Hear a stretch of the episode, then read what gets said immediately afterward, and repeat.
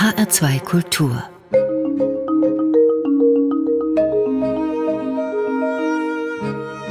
Doppelkopf Am Tisch heute mit Verhaltensforscherin Angela Stöger. Gastgeberin ist Nicole Abraham.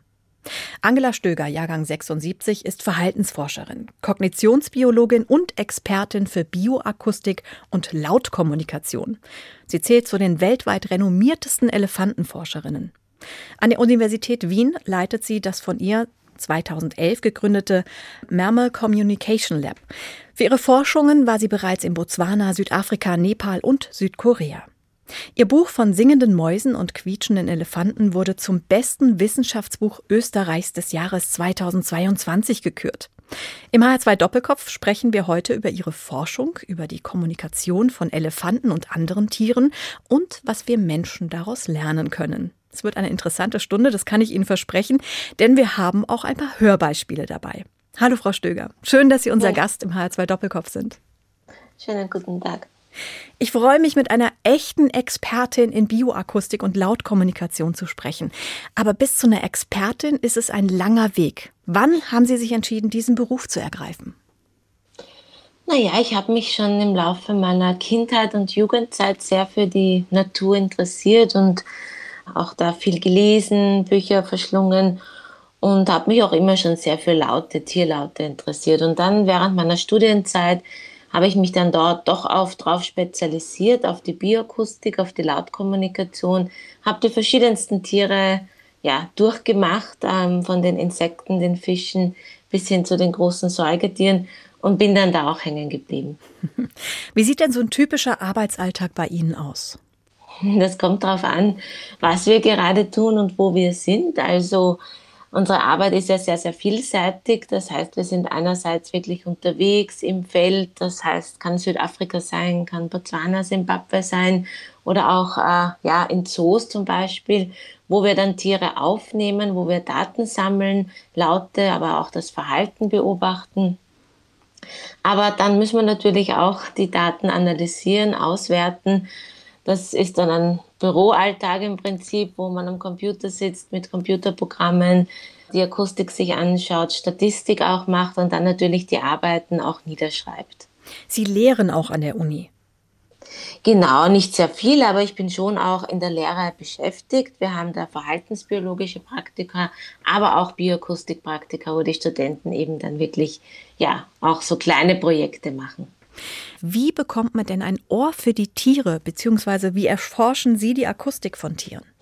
Wir haben natürlich Hilfsmittel, das heißt, wir verwenden Mikrofone, zum Teil auch sehr sensible Mikrofone, die natürlich auch angepasst sind auf die Tiere, also in welchem Frequenzbereich jetzt die Laute der Tiere sich befinden. Wenn wir Elefanten aufnehmen, brauchen wir halt auch Mikrofone, die in diesem vor allen Dingen tiefen Frequenzbereich, in dem wir Elefanten vokalisieren, die das eben auch aufnehmen können. Wenn man mit Fledermausen arbeitet, die sehr hohe Töne machen, braucht man wieder andere Mikrofone.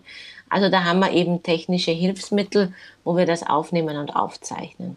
Das sind ja Geräusche, Sie sagen vokalisieren, das hören wir gar nicht als Menschen. Bei vielen Tieren eigentlich nicht. Ja, jetzt wenn wir eben die Fledermäuse nehmen, die ja viel im Ultraschallbereich vokalisieren, also über der Hörschwelle des Menschen.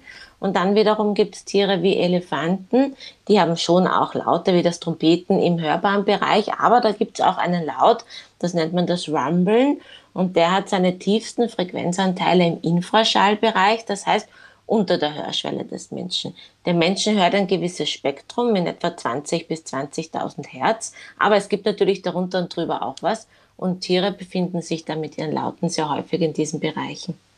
Jetzt höre ich, wenn ich Tiere höre, Laute. Warum ist das so anders als unsere Sprache? Wenn man die menschliche Sprache ein bisschen runterbricht auf ihre Bestandteile, und sich da die einzelnen Bestandteile eben anschaut und das zum Beispiel neben einen Tierlaut stellt, dann schaut das gar nicht so anders aus. Was bei uns natürlich komplex ist, ist sind die, die Vielzahl an Worte, die Kombination, die Artikulation und einfach ja die Art und Weise, wie wir Sprache leben, wie wir über Vergangenes, über Zukünftiges diskutieren. Das ist natürlich einzigartig. Aber wenn wir es ganz runterbrechen, ja, dann findet man da schon Ähnlichkeiten mit den Tiersprachen auch. Das ist gerade bei Säugern ziemlich ähnlich. Die haben ja alle einen Kehlkopf und auch Stimmbänder. Genau, fast alle. Also im Prinzip, die meisten verwenden auch die Laute mit, also die, die machen auch die Laute mit ihren Stimmbändern. Mhm aber eben nicht alle. Aber die sind halt zum Teil kleiner und größer als bei uns Menschen. Beim Elefanten, die Stimmbänder sind etwa 10, das kommt auf die Größe des Tiers an, sagen wir mal bei einem Weibchen etwa 10 Zentimeter lang. Das sind massige Stimmbänder, bei Menschen etwa 2 Zentimeter. Und bei der Maus sind die dementsprechend kleiner. und da kommen natürlich dann auch in der Tonhöhe andere Töne raus, die aber von der Struktur her, von der, vom Aufbau dann eben sehr ähnlich sind, weil alle mit den Stimmbändern produziert werden. Hat denn ein Papagei auch Stimmbänder? Bei dem klappt das nämlich ganz gut mit der Nachahmung unserer Sprache. Genau, naja, Vögel verwenden ja an und für sich den Syrinx. Mhm. Das ist ein in der Funktion sehr ähnliches ähm, Organ wie den Stimmbändern. Und ja, der Vogel, also der Papagei vor allen Dingen, obwohl er einen Schnabel hat und das in der Artikulation sicher schwierig ist, ähm, die können das aber wirklich sehr gut. Kann das auch ein Elefant? Ja, also nicht jeder Elefant, und das ist jetzt nicht so, dass alle Elefanten rumlaufen und menschliche Sprache imitieren, aber es gibt tatsächlich einen Elefanten in Südkorea, der Koshik, ist ein asiatischer Elefant, der halt unter besonderen Bedingungen auch aufgewachsen ist als einziger Elefant und eine sehr enge Bindung zu seinen Pflegern aufgebaut hat. Und mhm. der hat tatsächlich gelernt, ein paar Kommandos, die seine Pfleger ihm eigentlich trainiert haben, wie setz dich hin, leg dich hin, hallo oder auch nein. Also wenn sie ihn jetzt häufig begrüßt haben oder eben auch mal nein sagen mussten, die hat er sich angelernt und antrainiert und kann diese Laut, diese Wörter tatsächlich nachimitieren oder einfach imitieren oder nachsprechen. Ähm, Punkt eins, wie macht er das? Und Punkt zwei, versteht man ihn auch? Ja, man versteht ihn eigentlich ganz gut und wir haben das natürlich akustisch, spektralanalysemäßig ausgewertet, aber wir haben auch einfach das, was er ja von sich gegeben hat, Koreanern vorgespielt und die konnten das durchaus dann ganz gut beschreiben nicht immer richtig. Also manchmal, gerade bei den Konsonanten hat er sich schwer getan. Die Vokale sind ganz gut gelaufen. Und man muss sich vorstellen, auch er hat natürlich einen anderen Sprachapparat als wir. Er hat natürlich auch den Kehlkopf und die Stimmbänder, aber dann hat er keine Lippen mehr, hat den Rüssel. Also es ist alles schon auch wiederum anders. Und er steckt sich den Rüssel immer ins Maul und moduliert dann irgendwie seine Mundhöhle, um eben die menschlichen ja, Laute da gut nachahmen zu können. das ist großartig. Weiß er denn auch, was das Wort bedeutet, das er nachahmt? Wir gehen davon aus, dass er das natürlich nicht wirklich versteht, eher so ein bisschen wie ein Hund, der gelernt hat, so, weil er hat ja auch gelernt, bei zum Beispiel leg dich hin, dass er sich hinlegt, der halt ge gelernt hat, diesen, diesen, diesen menschlichen, dieses Wort, diesen Laut für ihn äh, mit einer Bewegung und einer Bedeutung zu assoziieren. Aber es ist jetzt nicht so, dass wenn er das nach ahmt, dass er dann erwartet, dass man sich hinsetzt. Also bis zu einem gewissen Grad weiß er, was das bedeutet, weil er gelernt hat, eben den, den Laut mit einer Bewegung zu assoziieren. Aber dass er wirklich das versteht, was er sagt, das ist nicht der Fall. Mhm. Tiere müssen ja innerhalb ihrer Art auch kommunizieren, das ist ganz klar. Da muss vor Gefahr gewarnt werden, Paarungsbereitschaft wird signalisiert. Und dazu habe ich mal ein Hörbeispiel. Sie zu Hause dürfen jetzt knobeln, um welches Tier es sich hier handelt.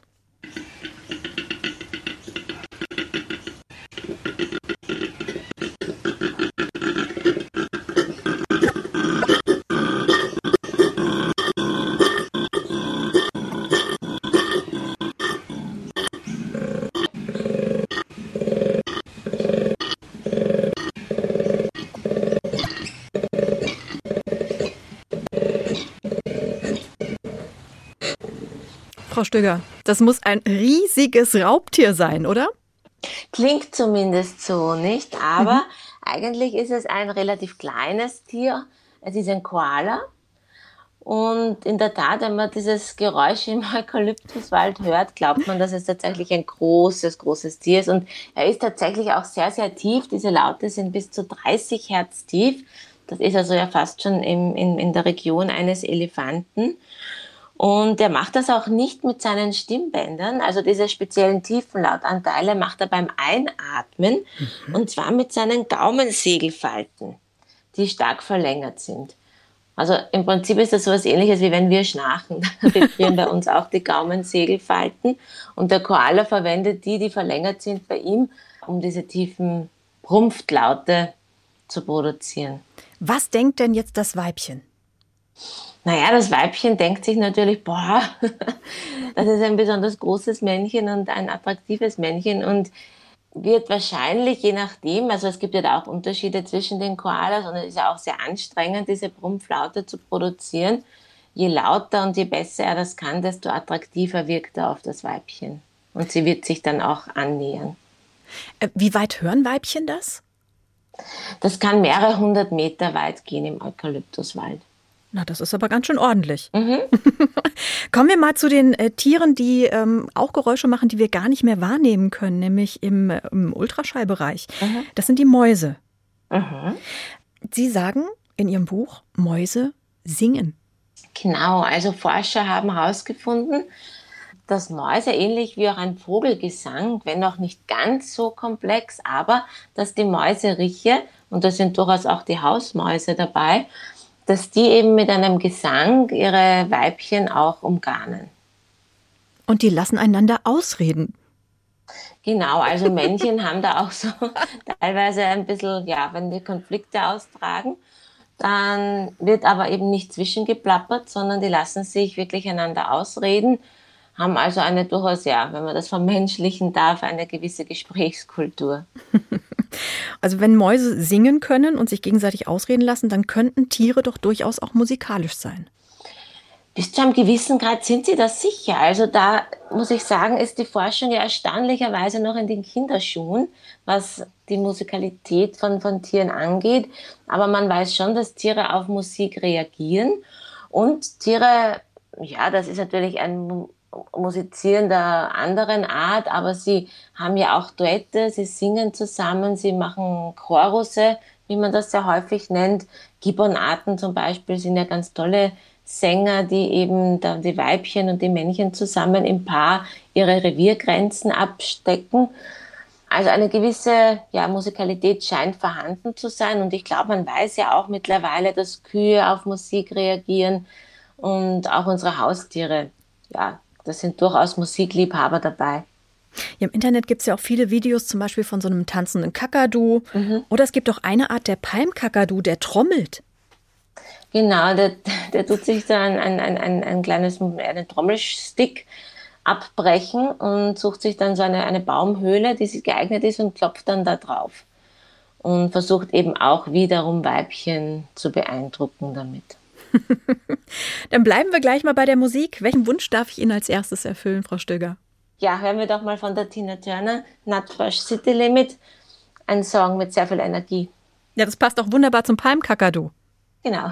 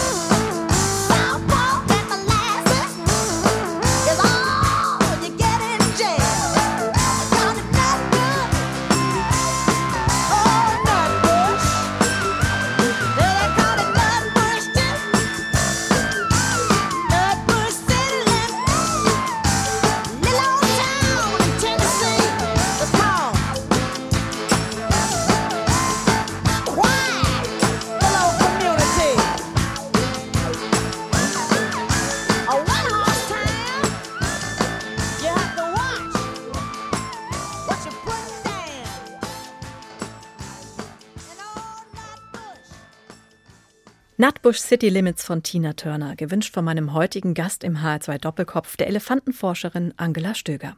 Sie macht tierische Kommunikation für uns hör- und sichtbar. Und erst vor kurzem haben sie mit ihrem Team diesen Laut hier aufzeichnen können.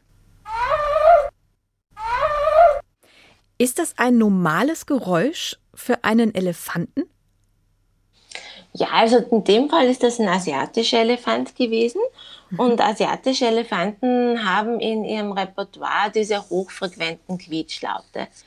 Was da wichtig ist zu wissen, dass das nur asiatische Elefanten machen und aber auch nicht alle. Ähm, afrikanische Elefanten haben dieses sehr hohe Quietschen nicht, aber es gibt ein paar afrikanische Elefanten, die zum Beispiel in einem Zoo auch mit Asiaten zusammengelebt haben und wo wir dann auch dieses hohe Quietschen aufnehmen konnten, die das eben ja von ihren äh, ja, Stallgenossen imitiert haben und gelernt haben, diese hohen Laute. Das ist dann quasi wie so ein Dialekt. Genau, es ist eben einfach äh, Dialekt, es ist fast eine andere Sprache mhm. im Endeffekt, weil asiatische und afrikanische Elefanten sind ja aber wirklich andere Arten, die sind ja re relativ weit voneinander entfernt und ich würde es fast als bisschen andere Sprache bezeichnen. Jetzt kennen wir von Elefanten das Trompeten. Das kennen wir ganz gut. Da mhm. ähm, meistens auch die Bilder dazu. Der Elefant läuft, hat den Rüssel nach oben gestreckt und trompetet. Das macht er mit dem Rüssel. Aber wie entsteht denn dieser Quietschlaut? Ja, da haben sich Forscher schon länger den Kopf drüber zerbrochen und wir wollten uns das genauer ansehen, weil wir uns generell viel mit der Schallproduktion auch beschäftigen. Und wir konnten zeigen, dass der Quietschlaut als erstes mal beim, beim Maul rauskommt und nicht beim Rüssel. Und jetzt ist aber die Frage, weil die Stimmbänder ja beim Elefanten so lang sind, dass, ob der das überhaupt mit den Stimmbändern machen kann, weil an und für sich eignen sich die Stimmbänder des Elefanten sehr gut, um tieffrequente Laute zu produzieren, aber diese Frequenzen, ja, die bis zu 2000 Hertz hochgehen, sind eigentlich unmöglich mit derartig langen Stimmbändern. Und es scheint nun tatsächlich so, dass er das nicht mit den Stimmbändern macht, sondern dass da irgendwie die Lippen zusammengepresst werden und dann die Luft rausgepresst wird, so wie bei einem Trompetenspieler ein bisschen, und dadurch eben die Lippen dann in Schwingungen versetzt werden und so diese sehr hohen Quietschlaute entstehen. Wissen Sie, warum er das macht? Das machen auch asiatische Elefanten viel, wenn sie aufgeregt sind, in Konfliktsituationen, in freier Wildbahn. Im Zoo wenden sie das häufig anders an und da wird es zum Beispiel auch zum Betteln angewendet. Nein. Weil offenbar manche Elefanten das ja wohl herausgefunden haben, dass diese hohen Quietschlaute, dass eben Menschen auf diese hohen Quietschlaute sehr gut reagieren. Also anders als auf dieses Rumble, auf dieses Tiefe, äh, das hört man ja auch nicht wirklich, oder? Man hört, wenn man sehr nahe beim mhm. Elefanten steht, weil der schon auch ähm, An Schallanteile in höheren Frequenzen sind. Und das hört man dann, aber wenn man jetzt weiter weg ist, werden diese höheren Frequenzanteile schneller abgeschwächt und dann bleiben häufig nur die Tiefen und, über und das hört man dann tatsächlich nicht mehr. Also die sind für uns wirklich zum Teil schwer wahrzunehmen. Aber wir spüren es wahrscheinlich, wenn so ein vier Tonnen schwerer Elefant einen Ton von sich gibt, der im tieffrequenten Bereich ist? Ja, wenn man in der Nähe ist, ja, dann kann man diese, die Vibrationen spüren. Das muss man sich wie bei einer großen Orgelpfeife vorstellen. Das spürt, oder bei einem großen Bass, das spürt man ja auch, dass das Vibrieren. Äh, muss man aber auch relativ in der Nähe stehen des Elefanten, dass man das gut spürt. Jetzt ähm, habe ich heute schon gelernt, der Elefant, kommuniziert über den Rüssel, kommuniziert über äh, ja, die Stimmbänder, über seinen Kehlkopf. Benutzt er das beides zeitgleich oder ist das versetzt? Und, und wie drückt er sich aus? Das ist ja eine total komplexe Sprache. Ja, Elefanten sind ja da sehr, haben da sehr viele äh, Mechanismen, wie sie ihre Laute produzieren. Sie können das auch gleichzeitig machen. Also wir haben dann, also meiner Studentin sind tatsächlich Aufnahmen mit einer akustischen Kamera, also die kann Schall visualisieren, ähm, sind ihr gelungen, wo wir einen asiatischen Elefanten haben, der gleichzeitig einen Laut mit dem Kehlkopf produziert und dann auch gleichzeitig einen Rüssellaut rausgibt. Also zwei verschiedene Schallproduktionsmechanismen zur exakt der gleichen Zeit. Frau Stöger, über was sprechen Elefanten? Ja, die sprechen über sehr vieles, was wir uns eigentlich auch unterhalten, sagen wir mal so die grundlegenden Dinge.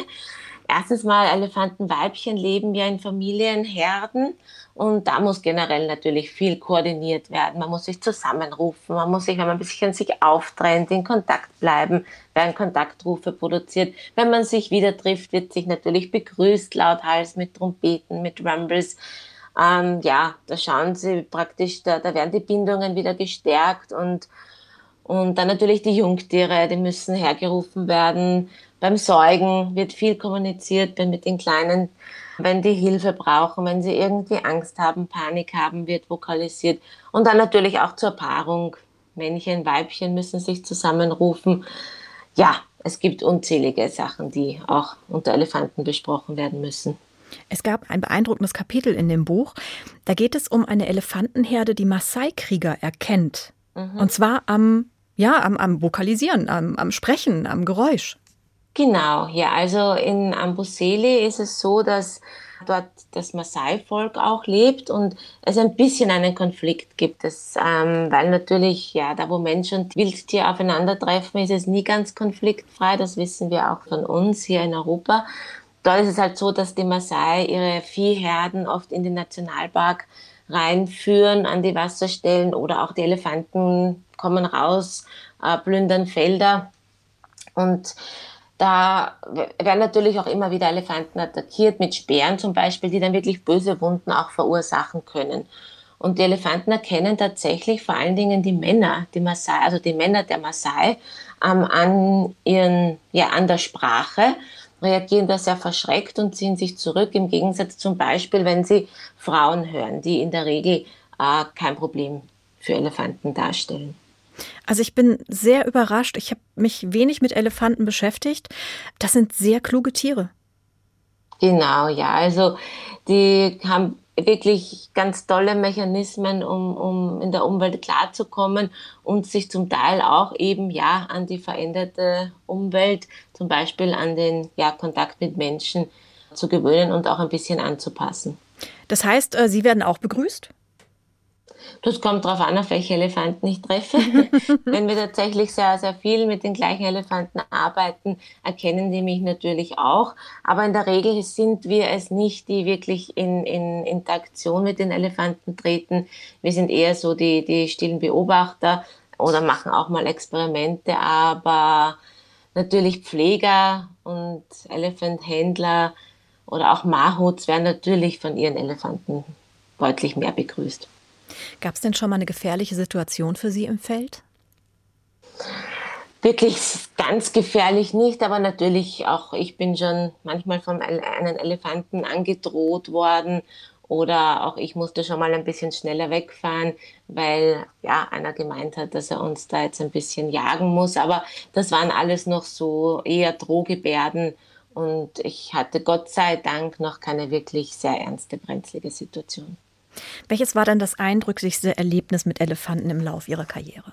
Ja, da gibt es einige, die durchaus sehr verschieden sind. Mhm. Ähm, sehr geprägt hat mich sicher auch die Zeit, wo ich während meiner Doktorarbeit im Elefantenwaisenhaus bei Daphne Sheldrick im Nairobi Nationalpark die Zeit verbracht habe und da doch auch mit den einen oder anderen Elefantenkalben eine sehr enge Bindung aufgebaut habe die eben dort sind, weil sie aus verschiedensten Gründen ihre Mütter verloren haben und dort aufgezogen werden und auch wieder ausgewildert werden. Aber sehr beeindruckt hat mich tatsächlich auch Tembo, ein, ein Elefant, der auch, auch ein sogenannter Problemelefant war, mhm. der immer wieder ausgebrochen ist, weil er eine Vorliebe für Zuckerrüben und Orangen entwickelt hat und vor dem Abschuss bewahrt wurde, indem er dann trainiert wurde und jetzt so ein bisschen als Botschafter seiner Art ähm, auch Touristen äh, gegenübertritt. Und mit dem haben wir auch gearbeitet und der kam auch eines Tages da genau auf uns zu. Sein Pfleger stand daneben. Er hat ihn begrüßt und einen so tiefen, intensiven Rumble, also so einen tieffrequenten Laut produziert. Und den habe ich tatsächlich gespürt. Also den habe ich auch gehört, weil wir sehr nahe waren. Aber den hat man auch gespürt. Und das, das war eines der beeindruckendsten Erlebnisse bisher. Da gibt es auch eine Geschichte, die ich besonders schön fand, von Wendy. Die ist mhm. auch im Waisenhaus ausgewachsen, wurde dann ausgewildert und hat ihr Junges wieder zurückgebracht und den Pflegern vorgestellt. Genau, also das sind tatsächlich so Anekdoten und Geschichten, wo man doch sieht, die vergessen das nicht, die Elefanten. Also es ist so, dass die Wendy, die habe ich auch kennengelernt, da war sie gerade neun Monate alt und im Laufe der Jahre natürlich verfolgt man weiter die Tiere, die man ja damals vor allen Dingen eben im Waisenhaus auch studiert und beobachtet hat. Und die ist dann im Tsavo Nationalpark ausgewildert worden und hat tatsächlich ihr erstes und dann auch das zweite Kalb, das sie bekommen hat, ähm, wieder zu dem Standort zurückgeführt, um das ja, ihren Pflegern zu zeigen. Also da ist immer noch das Vertrauen da für diese speziellen Menschen, dass da nichts passiert. Also dann haben Tiere, speziell, wir sprechen jetzt über Elefanten, Gefühle und auch Erinnerungen. Genau, auf jeden Fall. Also gerade Elefanten haben ein sehr gutes Gedächtnis, auch ein Langzeitgedächtnis. Und zwar sowohl ein soziales Gedächtnis, also die erinnern sich eigentlich immer dran, wenn, wenn, wenn, jetzt Elefanten voneinander getrennt werden, die vergessen einander nicht. Das weiß man von Zoo-Elefanten, das weiß man auch von Zirkuselefanten. Es gibt eine ganz berührende Geschichte auch, wo zwei asiatische Elefanten, die zusammen im Zirkus aufgewachsen sind, getrennt wurden. Und dann, als die beiden sehr alt waren, ähm, waren und in so ein ja, Sanctuary in Deutschland wieder zusammengekommen sind und man eigentlich gar nicht gewusst hat, dass die sich kennen, die waren, glaube ich, an die 60 Jahre alt, mhm. gab es eine berührende Szene, weil die sich einfach sofort wiedererkannt haben und äh, seitdem unzertrennbar sind. Also ein sehr gutes soziales Gedächtnis und dann erinnern sie sich natürlich auch an, an Wege, Wanderrouten, weil die müssen natürlich Wasser finden und das ist unter Umständen auch saisonal, also generell ein sehr gutes Langzeitgedächtnis dann könnte ich das jetzt tatsächlich noch ein bisschen philosophisch weiterspinnen. Wenn Elefanten Gefühle und eine Erinnerung haben, was spricht dagegen, dass die sich auch über Vergangenes austauschen? Ja, an und für sich ja nichts. Und so genau wissen wir es noch gar nicht. Also in der Wissenschaft gilt ja schon immer der Grundsatz, dass man nie etwas ausschließen darf, nur weil wir es bis jetzt noch nicht wissen. Und das ist, glaube ich, so ein typisches Beispiel von sag niemals nie. Hm. Wann gibt es ein Wörterbuch, sowas wie elefantisch Deutsch? Das wird es wahrscheinlich so in dieser konkreten Übersetzung nie geben, weil Tiersprache einfach ein bisschen anders ist. Man kann es nicht mit einzelnen Wörtern, so wie es wir halt haben, übersetzen. Aber wenn wir jetzt dazu nehmen, ja, dann auch noch die Gestik und chemische Signale, also die Tiersprache ist ja auch multimodal, so wie bei uns auch. Da wird doch sehr vielseitig differenziert und da sind wir dabei, ja, sehr wohl auch so eine Art von Übersetzungen oder Beschreibungen halt zu erlangen. Joyce Poole zum Beispiel hat dieses Elephant Etogram ähm, schon herausgebracht, wo man schon sehr viel nachlesen kann, was welcher Laut, was welche Gestik, was welches Verhalten bedeuten könnte. Wie können wir lernen, mit Tieren zu kommunizieren?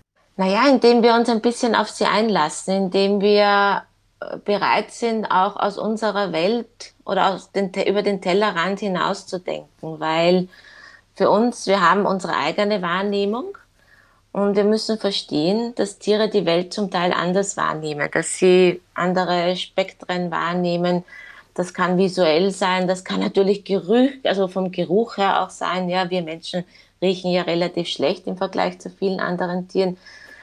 Und auf das müssen wir uns ein bisschen einlassen und da eben ja doch unsere Intelligenz benutzen, um uns den Tieren ein bisschen anzupassen, um das da ein bisschen leichter zu machen, um mit ihnen in Kontakt zu treten. Eine tolle Art zu lernen, zu kommunizieren, ist ein sogenanntes Chicken Camp. Genau, also natürlich Tiertraining ist immer gut, weil da lernt man schon viel, wie das funktionieren kann und ich habe da auch mal so ein, ein Tiertrainingscamp gemacht und wir haben da halt nicht mit Hunden trainiert, sondern da waren Hühner, die eben, die wir trainieren mussten. Und bei Hühnern ist es ja so, dass die wahnsinnig viel lernen können. Also man glaubt mhm. ja gar nicht, was man einem Huhn alles beibringen kann. Aber man muss auch sehr klare Signale setzen, weil Hühner sich auch leicht verwirren lassen. Und darum sind diese Chicken Camps, die aus den USA kommen, da sehr bekannt mittlerweile und auch sehr beliebt weil man wirklich sehr viel lernt, sehr klares irgendwie lernt, wie, wie klar man die Signale geben muss für Tiere, damit die eben nicht verwirrt werden, weil sie ja uns nicht verstehen, weil wir können ja auch nicht so genau erklären, was wir von dem Tier jetzt wollen. Ich finde das so großartig. Frau Stöger, Zeit für Musik. Ein Chicken mhm. Run vielleicht? Was darf sein? Nein, ich habe mir zum Beispiel noch ausgesucht Waka Waka von Shakira, weil das 2010 so der Zeitraum war, wie ich zum ersten Mal auch nach Afrika gefahren bin und ich da auch ganz gerne dieses Lied gehört habe.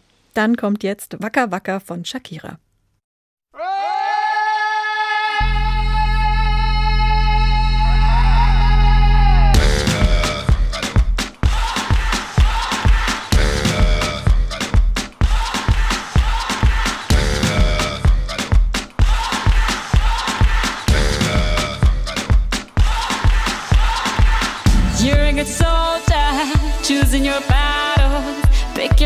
Up and dust yourself off and back in the saddle. You're on the front line, everyone's watching.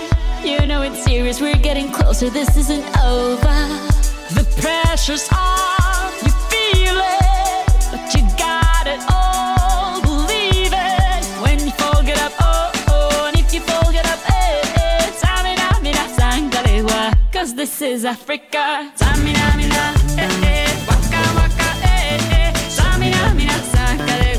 This time for Africa.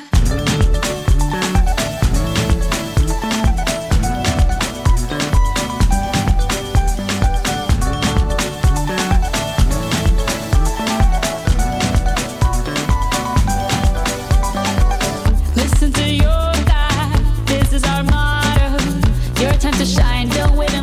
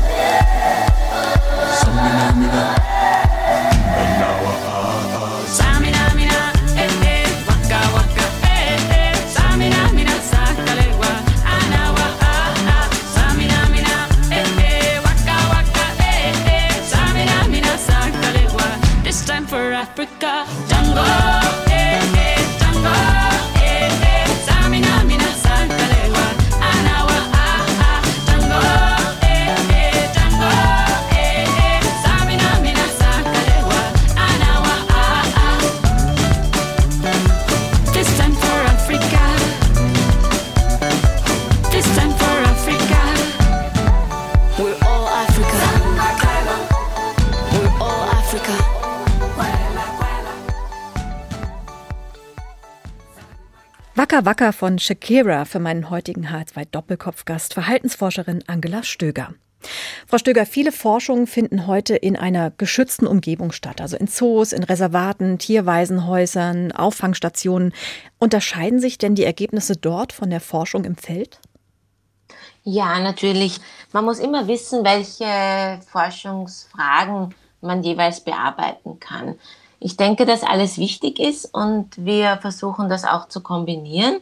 Das heißt, wir sind im Zoo und, und wir, wir sind auch in, in so Sanctuaries oder Pre-Breeding Stations und sind im Freiland, aber natürlich gibt es Unterschiede. Man kann unterschiedliche Experimente machen. Im Zoo oder in, in diesen Sanctuaries ist halt so, dass man die Tiere nicht suchen muss. Sie sind immer da. Man kennt die Tiere sehr genau. Man weiß genau, wer wer ist. Auf der anderen Seite gibt es natürlich, ist das ganze Verhaltensrepertoire in einem Zoo wird zwar zum Teil, aber nicht völlig ausgelebt und gezeigt. Das wollte ich gerade fragen. Tiere verhalten sich natürlich im Zoo anders als in freier Wildbahn. Genau, und das hat eben einfach zu tun mit den Lebensumständen. Ähm, die Tiere haben jetzt keine Feinde im Zoo. Die Tiere müssen auch normalerweise nicht jetzt äh, Futter suchen, sie bekommen das von, von, von den Pflegern. Also natürlich gibt es Unterschiede. Die, die, die Gruppen sind vielleicht bei sozialen Tieren sind die Herden größer, nicht eine Elefantenherde kann bis aus zu 25, 30 Tieren bestehen. Das geht natürlich in einem Zoo nicht. Früher war es eben auch bei Elefanten, wenn ich das Beispiel nehmen darf, dass die Tiere meistens so zusammengewürfelt waren aus, ja, der eine kam von da, der andere von dort. Das versucht man halt jetzt auch nachzustellen, indem man eine Familienstruktur versucht aufzubauen. Nichtsdestotrotz gibt es da natürlich Unterschiede. Haben Sie schon festgestellt, dass es ähm, Vokalisierungen gibt, zum Beispiel von Elefanten, die es nur im Zoo gibt oder nur im Feld? In Zoos finden wir häufiger oder auffälliger Beispiele von Imitation oder auch, dass Elefanten sich Laute selbst beibringen, wobei es immer schwer ist, im Nachhinein zu sagen, was ist eine Imitation und was ist eine Eigenkreation. Mhm. Ähm, diese Dinge sind natürlich in freier Wildbahn etwas schwieriger festzustellen, weil Elefanten das im Zoo einfach haben sie Geräusche oder, oder eben Pfleger oder wen auch immer da, den sie dann imitieren können wollen. Oder es gibt halt, auch wenn sich die Zoos bemühen, dass die, die Elefanten beschäftigt halten, nichtsdestotrotz intelligente Tiere früher oder später langweilen sich einfach, dass da einfach aus Langeweile auch mit der Stimme mit, der, mit dem Rüssel zum Beispiel herumgequietscht wird und da einfach ja, mit der Stimme gespielt wird. Mhm. Diese Langeweile kommt natürlich in freier Wildbahn normalerweise nicht auf. Und da imitieren die sich vielleicht gegenseitig, das kann in der Form von Dialekten sein, was aber natürlich nicht so auffällig ist und dadurch auch schwerer nachzuweisen. Oder sie lernen einfach Koreanisch. Genau, aber das machen sie ja eben auch nicht in freier Wildbahn, ja. ähm, sondern eben in einem Zoo unter Umständen, wo halt die Haltungsbedingungen nicht ganz so ideal waren zu diesem Zeitpunkt. Mhm. Sind denn Zoos oder auch Staus in Safari-Parks heute noch vertretbar? Gut, ob Zoos vertretbar sind, ich glaube, da kann man eine eigene Sendung ähm, füllen mit ja. diesen Pro und Kontras von, von Zoos. Ich denke sehr wohl, dass, sich, dass man sich in Zukunft einfach überlegen muss, wo wollen wir hin mit den Zoos, was soll der Sinn sein, was erwarten wir uns davon, ähm, was ist vertretbar, was ist nicht vertretbar. Also ich denke durchaus, dass da auch die Zoos mit der Zeit gehen müssen, sich vielleicht neu erfinden müssen, ich weiß es nicht, aber dass man hier durchaus ja, Veränderungen auch stattfinden sollten. Und dann natürlich muss man den Tieren ihren, ihren Platz lassen. Es ist sehr gut, dass die Menschen in die Safari-Parks gehen und auch Tiere beobachten, aber alles bis zu einem gewissen Rahmen. Vielleicht muss man doch über Limits nachdenken, über ja vielleicht E-Autos, dass wir nicht so viel Lärm machen, dass wir nicht so stinken, mhm. wenn wir mit unseren Dieselautos unterwegs sind das sind Veränderungen, die, die natürlich angedacht werden müssen, dringend. Lärm ist ein schönes Stichwort. Sie möchten auch darauf aufmerksam machen, wie menschlicher Lärm die Lebensbereiche der Tiere beeinflusst. Das darf man nicht vergessen. Ja, wie gesagt, wie wir gehört haben, Tiere, verschiedenste Tiere von Insekten, Fischen, Säugetiere, Reptilien, auch die kommunizieren alle und interagieren damit. Und das ist ganz wichtig in vielen Lebensbereichen. Und, und Lärm stört diese Kommunikation. Und wenn das Vögel sind, die zum Beispiel in der Stadt einfach dann lauter singen müssen, was vielleicht nicht schlimm klingt, aber wenn ich das ständig machen muss, ist das wahnsinnig anstrengend und zehrt an meiner Energie und verringert vielleicht ein bisschen meine Fitness. Oder ich höre die Alarmrufe von anderen nicht so gut. Oder ich kann mich mit meinen Jungen nicht ganz so gut zusammenrufen. Man hat auch gezeigt, dass Amphibien durch Stress, Straßenlärm, auch, dass da die Stresshormone einfach in, in die Höhe steigen. Da gibt's verschiedenste Beispiele, ja, und das zeigt schon auch, dass man da auch drüber nachdenken muss, äh, inwieweit beeinflusst unsere Aktivität eben auch den Lärm, den wir machen, die Tiere. Und wie können Sie da mit Ihrer Forschung Einfluss nehmen? Einfach, dass wir einerseits aufklären, in welchen Frequenzbereichen Tiere eigentlich kommunizieren, weil wir Menschen neigen ja auch dazu zu denken, was uns nicht stört, stört vielleicht andere auch nicht. Also, dass man tatsächlich bedenkt, wir sind nicht, also unsere Wahrnehmung ist nicht die einzige da draußen. Und dass wir einfach darauf aufmerksam machen, wie wichtig und essentiell die akustische Kommunikation in dem Fall eben auch für viele Tiere ist. Und dass wir das zusätzlich zu den ganzen Problemen, mit denen Tieren heutzutage eh schon umgehen müssen, dass das eben ein zusätzlicher Aspekt ist, der ihnen das Überleben zum Teil schwieriger macht. Denken wir nur an die Winterruhe, von vielen Tieren und wir dann, ein, wir Menschen dann einfach doch vielleicht lauthals durch den Wald gehen oder querfeldein eine Abfahrt machen und dann Rehe oder sonstige Tiere aufschrecken, die da wieder, wo einfach wahnsinnig viel Energie wieder verloren geht und das kann durchaus auch lebensbedrohlich sein. Da gibt es ja auch gerade Probleme mit einem Windpark, der entstehen soll. Genau, Windparks, also natürlich, Windenergie ist ja generell was Gutes, aber man muss schon über, überlegen, wo baue ich auch was hin, weil manchmal kann was Gutes auch negative Auswirkungen haben. Und wie zum Beispiel hier da jetzt der Fall ist in, in Südafrika, im Edo Elephant Nationalpark, wo eben tatsächlich ein sehr großer Windpark wirklich in die Bufferzone von einem Nationalpark reingebaut werden soll, weil, weil dort eben gute Windverhältnisse sind. Erstens mal ein Problem für viele Vögel, Fledermäuse, weil die halten sich ja auch nicht an die Parkgrenze, ja, so. Und wenn das jetzt in vier Kilometer Entfernung zum Park ist, ist das genau nichts. Und diese riesigen Turbinen produzieren auch Infraschall, den wir Menschen vielleicht nicht so hören, aber Elefanten hören ihn, Elefanten kommunizieren auch in diesem Bereich. Und da sind wir sehr besorgt, dass, dass die Kommunikation, aber auch einfach das Wohlbefinden durchaus beeinflussen kann. Frau Stöger, was können wir denn von Tieren lernen? Ich denke, wir können von Tieren lernen, dass eben, wie gesagt, wir nicht die Einzigen sind, die was zu sagen haben. Die akustische Kommunikation ist für Tiere wahnsinnig wichtig. Sie haben viel zu sagen und inter, eben Kommunikation bedeutet Interaktion. Wir dürfen nicht vergessen, dass Tiere eben interagieren zusammen, sozial interagieren, dass sie fühlen. Und ich denke, das ist ganz, ganz wichtig für uns Menschen, dass wir eben das nicht vergessen, dass wir bedenken, wir sind nicht allein auf der Welt und dass wir eben vielleicht auch nicht alles tun und lassen können, wie wir glauben, ohne Rücksicht auf die anderen Lebewesen. Was wünschen Sie sich für Ihre weitere Forschung? Ich wünsche mir natürlich, dass wir noch ganz viel herausfinden und die, die technischen Fortschritte kommen uns da sehr zugute. Wir können Tiere besendern, wo wir wirklich dann live äh, mithören können, wer wie wo mit wem kommuniziert. Und ich hoffe tatsächlich, dass wir noch mehr einfach rausfinden, ja, wie Tiere sprechen, was sie sich zu sagen haben und wie ähnlich die Tiersprache in noch so vielen Bereichen der Menschensprache eigentlich doch ist. Also das heißt auch, Tiere unterschiedlicher Art kommunizieren miteinander. Ja, das kommt recht häufig vor, dass unterschiedliche Arten vor allen Dingen eben aufeinander hören auch.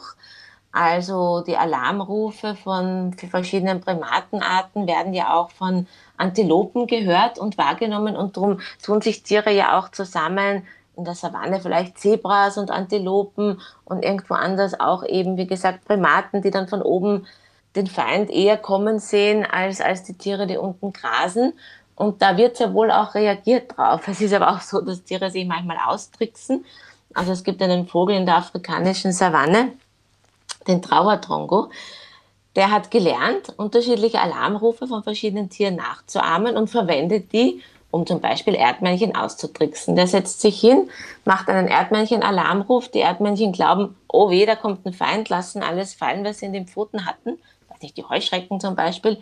Und rennen in ihren Bau und er schnappt sich das dann. Also, das zeigt durchaus, glaube ich, wie, wie intelligent Tiere sind und wie sie eben auch die Sprache untereinander verwenden. Nicht nur um, ja, einander zu warnen, aber auch um einander auszutricksen. Frau Stöger, was wünschen Sie sich für die Tiere?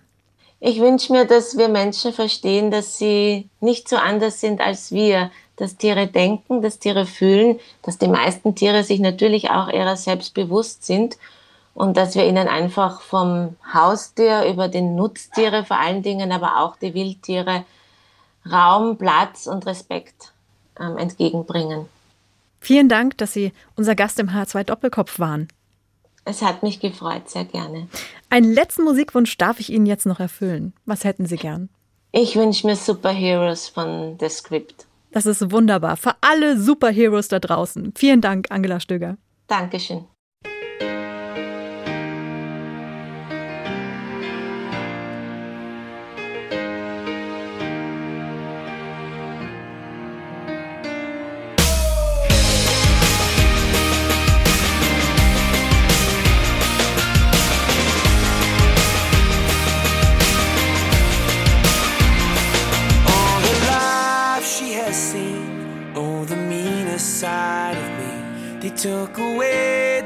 prophet's dream for a prophet on the street. Now she's stronger than you know. A heart of steel starts to grow on his life.